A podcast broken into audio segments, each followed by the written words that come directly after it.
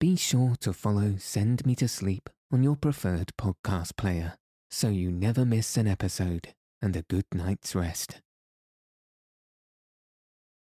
Welcome to Send Me to Sleep, the place to find a good night's rest. My name's Andrew, and I'm so pleased you've joined me tonight and taken this time for yourself to ensure you get a peaceful night's sleep. Tonight, I'll be reading Poirot Investigates by Agatha Christie. Chapter 4 The Mystery of the Hunter's Lodge. In this story, Poirot will investigate a mysterious murder at a Derbyshire lodge from the comfort of his own bed. This story contains themes that some listeners may find unsettling. However, slight edits have been made to make it more suitable for sleep. If you haven't already, find a nice place to get cozy. Take a deep, relaxing breath. And settle your body in whatever way feels most comfortable. Now, all you need to do is follow the sound of my voice. So let your eyes fall heavy and your breath soften as we settle in for a peaceful night's sleep.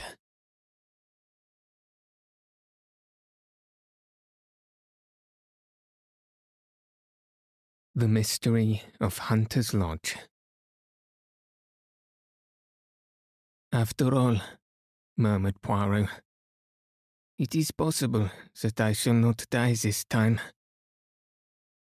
Coming from a convalescent influenza patient, I hailed the remark as showing a beneficial optimism. I myself had been the first sufferer from the disease. Poirot, in his turn, had gone down.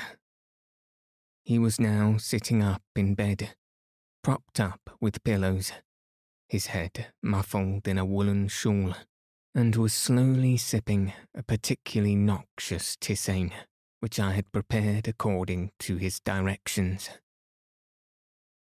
His eye rested with pleasure upon a neatly graduated row of medicine bottles which adorned the mantelpiece. Yes, yes, my little friend continued. Once more shall I be myself again, the great Hercule Poirot, the terror of evildoers. Figure to yourself, mon ami, that I have a little paragraph to myself in society gossip. But yes, here it is. Go it, criminals, all out. Hercule Poirot, and believe me, girls, he's some Hercules. Our own pet society detective can't get a grip on you. Cause why? Cause he's got the grip himself. I laughed. Good for you, Poirot. You are becoming quite a public character and fortunately, you haven't missed anything of particular interest during this time. That is true. The few cases I have had to decline did not fill me with any regret. Our landlady stuck her head in at the door. There's a gentleman downstairs. Says he must see Monsieur Poirot, or you, Captain seeing as he was in a great to do, and with all that, quite the gentleman. I brought up his card. She handed me the bit of pasteboard. Mr. Roger Havering, I said. Poirot motioned with his head towards the bookcase, and I obstinately pulled forth. Who's who?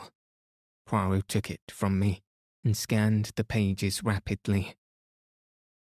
Second son of fifth Baron Windsor, married 1913, Zoe, fourth daughter of William Crabbe. Hmm, I said. I rather fancy that's the girl who used to act at the frivolity. Only she called herself Zoe Carisbrook.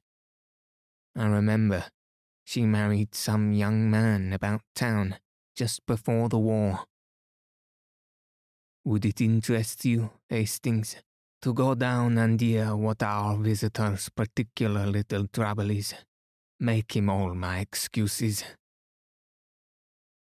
Roger Havering was a man of about forty, well set up and of smart appearance. His face, however, was haggard, and he was evidently labouring under great agitation. Captain Hastings, you are Monsieur Poirot's partner, I understand. It is imperative that he should come with me to Derbyshire today. I'm afraid that's impossible, I replied. Poirot is ill in bed. Influenza. His face fell. Dear me, that is a great blow to me. The matter on which you want to consult him is serious. My God, yes.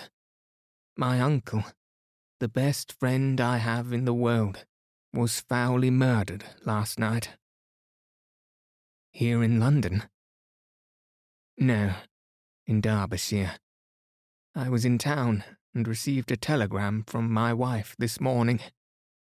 Immediately upon its receipt, I determined to come round and beg Monsieur Poirot to undertake the case. If you will excuse me a minute, I said, struck by a sudden idea. I rushed upstairs and in a few brief words acquainted Poirot with the situation. He took any further words out of my mouth. I see, I see.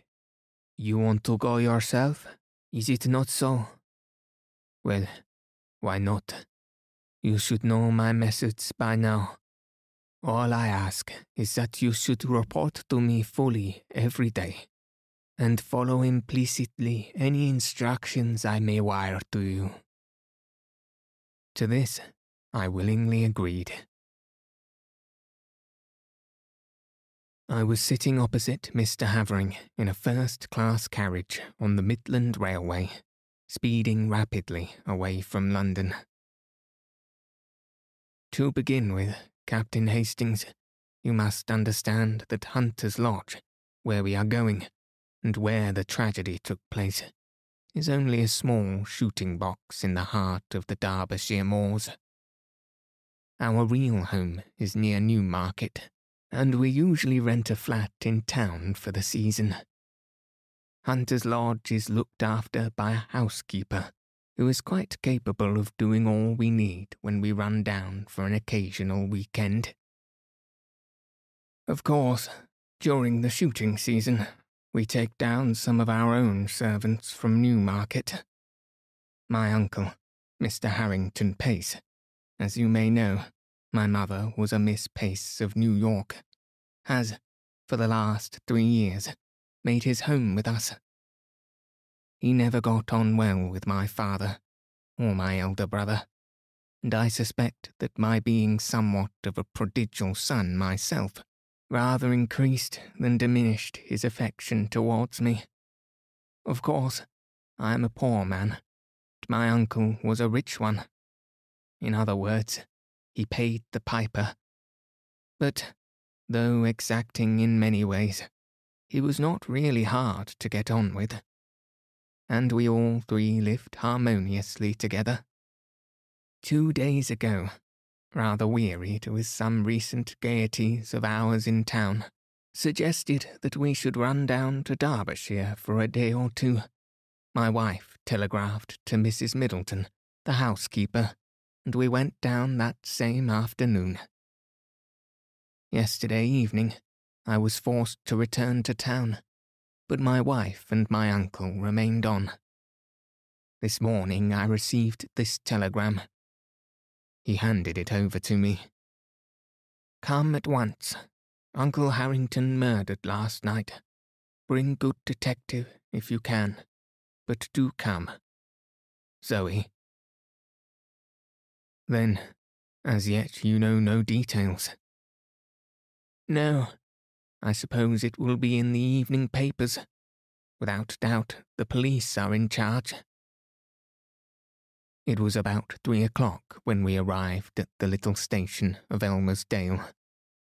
From there, a five mile drive brought us to a small, grey, stone building in the midst of the rugged moors. A lonely place, I observed with a shiver. Havering nodded. I shall try and get rid of it. I could never live here again. We unlatched the gate and were walking up the narrow path to the oak door when a familiar figure emerged and came to meet us. Japp, I ejaculated. The Scotland Yard inspector grinned at me in a friendly fashion before addressing my companion. Mr. Havering, I think. I've been sent down from London to take charge of this case and I'd like a word with you, if I may, sir. My wife? I've seen your good lady, and the housekeeper. I won't keep you a moment, but I'm anxious to get back to the village now that I've seen all there is to see here. But I know nothing as yet as to what.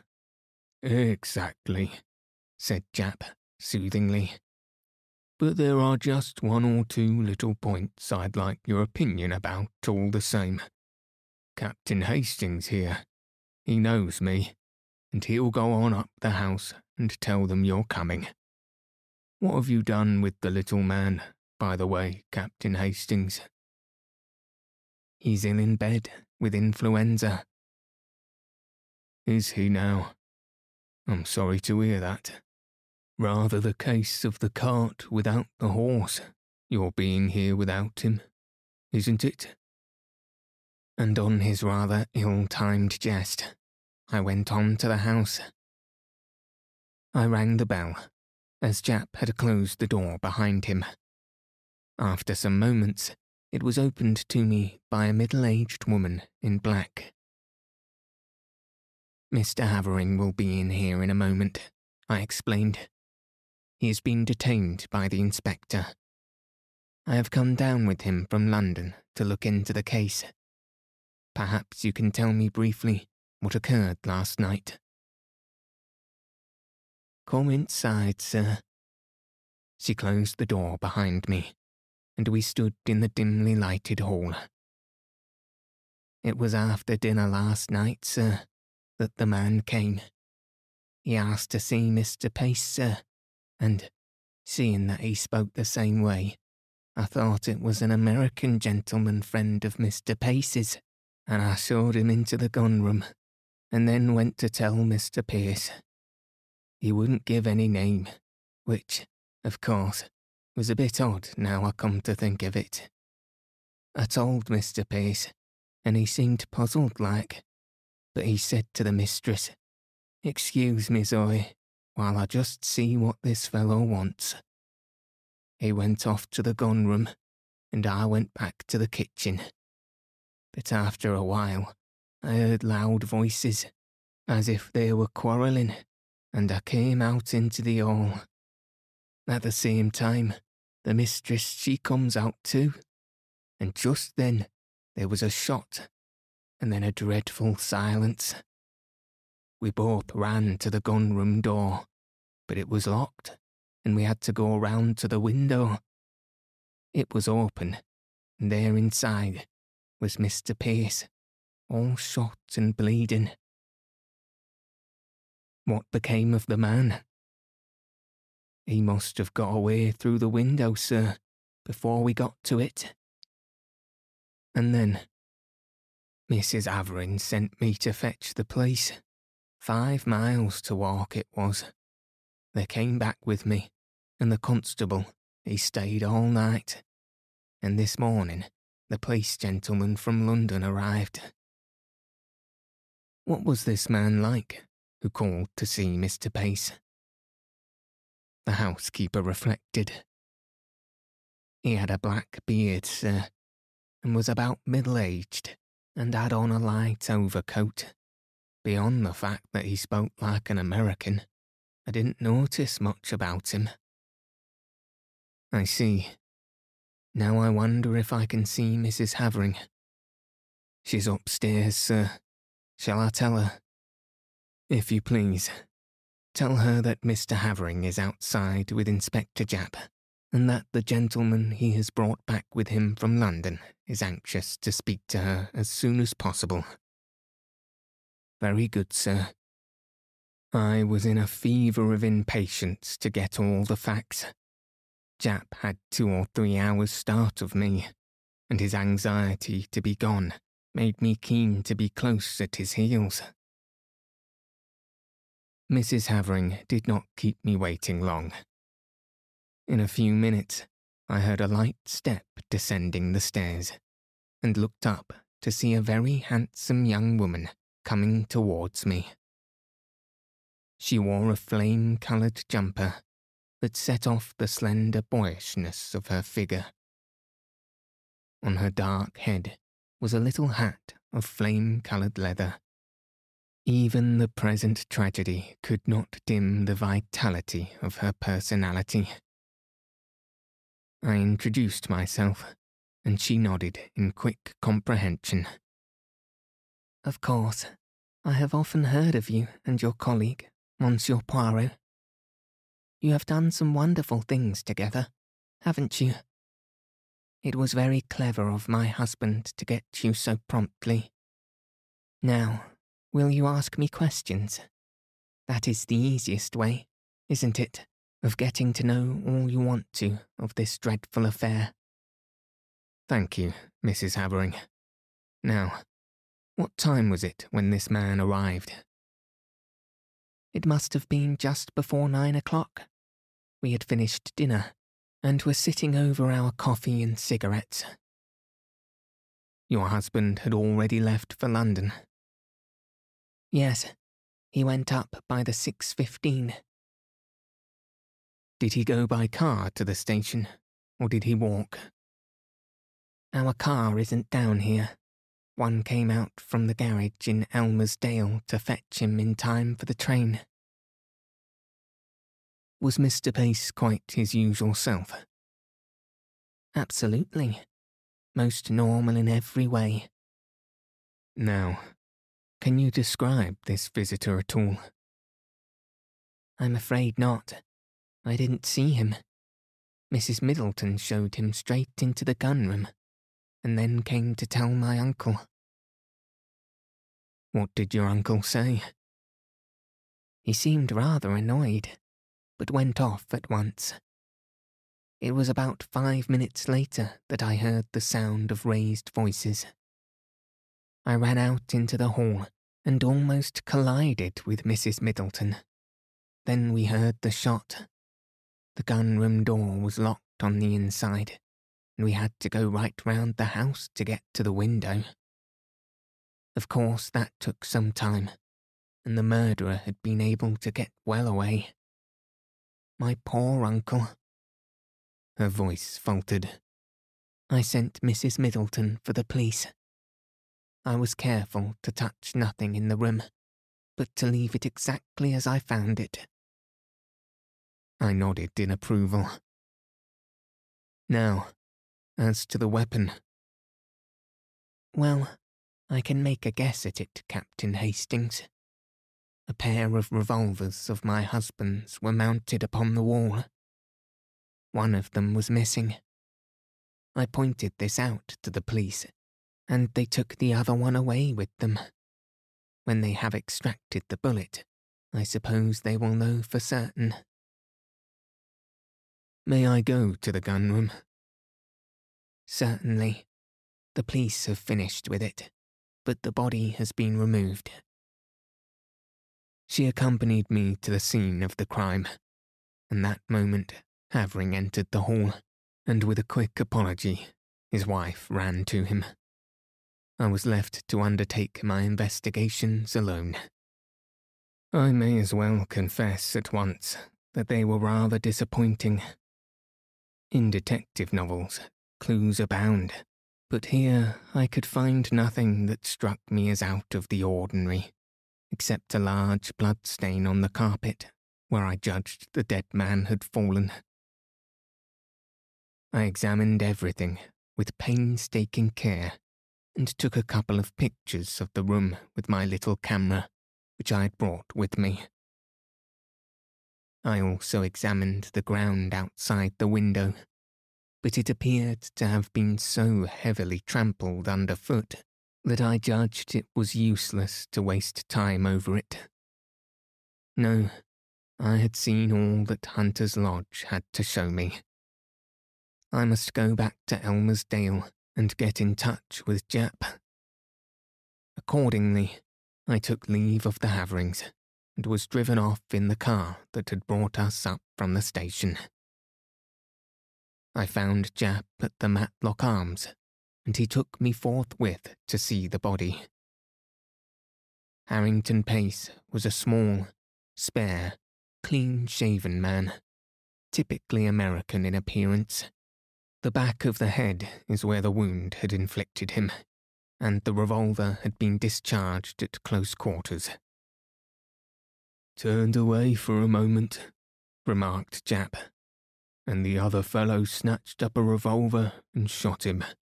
The one Mrs. Havering handed over to us was fully loaded, and I suppose the other one was also.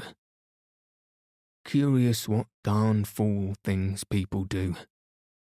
Fancy keeping two loaded revolvers hanging up on the wall. What do you think of the case? I asked as we left the gruesome chamber behind us. Well, I'd got my eye on Havering to begin with. Oh, yes. Noting my exclamation of astonishment. Havering has one or two shady incidents in his past, when he was a boy at Oxford, there was some funny business about the signature on one of his father's cheques. All hushed up, of course. Then, he's pretty heavily in debt now. And there's the kind of debt he wouldn't like to go to his uncle about, whereas you may be sure the uncle's will would be in his favour. Yes, I'd got my eye on him and that's why I wanted to speak to him before his wife saw him.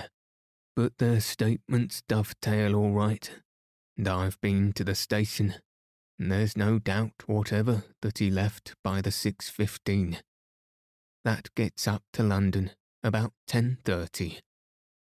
He went straight to his club, he says, and if that's confirmed all right, why, he couldn't have been shooting his uncle here at nine o'clock in a black beard.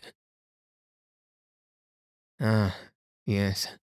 I was going to ask you what you thought about that beard. Japp winked. I think it grew pretty fast. Grew in the five miles from Elmersdale to Hunter's Lodge. Americans that I've met are mostly clean shaven. Yes, it's amongst Mr. Pace's American associates that we'll have to look for the murderer. I questioned the housekeeper first, and then her mistress, and their stories all agree. But I'm sorry Mrs. Havering didn't get a look at the fellow. She's a smart woman, and she might have noticed something that would set us on the track. I sat down and wrote a minute and lengthy account to Poirot. I was able to add various further items of information before I posted the letter. The bullet had been extracted and was proved to have been fired from a revolver identical with the one held by the police.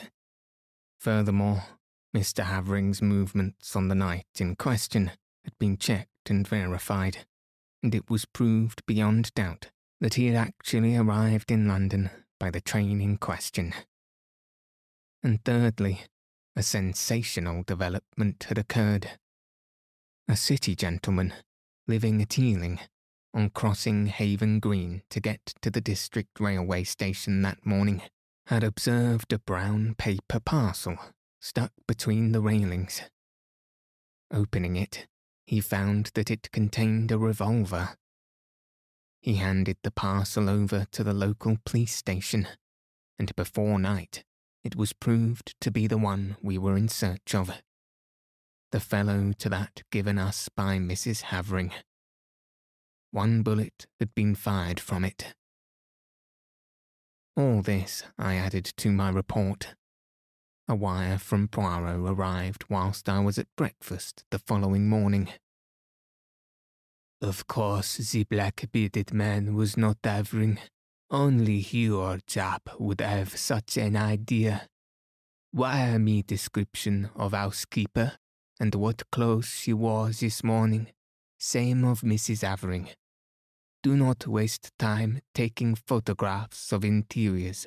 They are underexposed and not in the least artistic. It seemed to me that Poirot's style was unnecessarily facetious.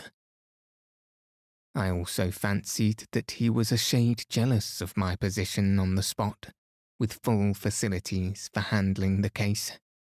His request for a description of the clothes worn by the two women appeared to me to be simply ridiculous, but I complied as well as I, a mere man, was able to.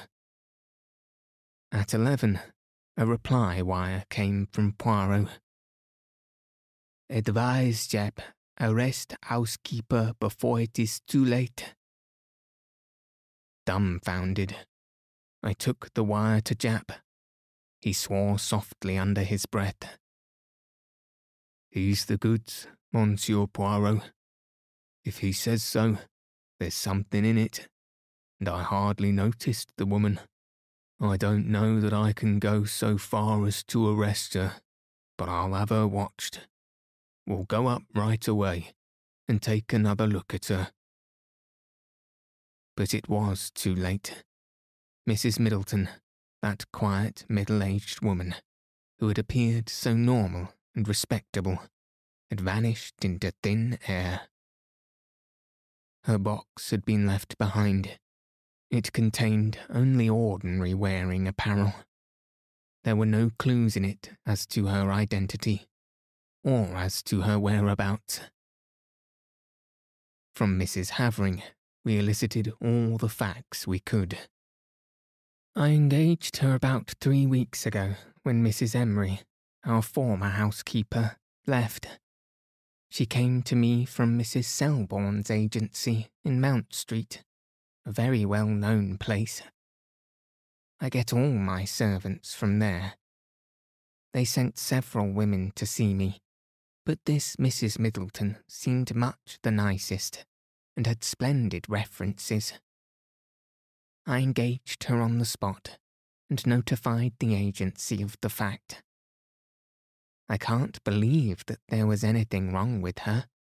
She was such a nice, quiet woman. The thing was certainly a mystery, whilst it was clear that the woman herself could not have committed the crime, since at the moment the shot was fired, Mrs. Havering was with her in the hall. Nevertheless, she must have some connection with the murderer, or why should she suddenly take her heels and bolt? I wired the latest development to Poirot and suggested returning to London and making inquiries at Selborne's agency. Poirot's reply was prompt. Useless to inquire at agency. They will never have heard of her. Find out what vehicle took her up to Hunter's Lodge when she first arrived there. Though mystified, I was obedient. The means of transport in Elmersdale were limited. The local garage had battered Ford cars, and there were two station flies. None of these had been requisitioned on the date in question. Questioned, Mrs. Havering explained that she had given the woman the money for her fare down to Derbyshire, and sufficient to hire a car or fly to take her up to Hunter's Lodge. There was usually one of the Fords at the station on the chance of its being required. taking into consideration the further fact that nobody at the station had noticed the arrival of the stranger, black bearded or otherwise, on the fatal evening. Everything seemed to point to the conclusion that the murderer had come to the spot in a car, which had been waiting near at hand to aid its escape, and that the same car had brought the mysterious housekeeper to her new post. I may mention that inquiries at the agency in London bore out Poirot's prognostication. No such woman as Mrs. Middleton had ever been on their books. They had received the Honourable Mrs. Havering's application for a housekeeper and had sent her various applicants for the post. When she sent them the engagement fee, she omitted to mention which woman she had selected. Somewhat crestfallen, I returned to London. I found Poirot established in an armchair by the fire, in a garish silk dressing gown. He greeted me with much affection. Mon ami Hastings, but how glad I am to see you. Veritably, I have for you a great affection, and you have enjoyed yourself. You have run to and fro with the good chap.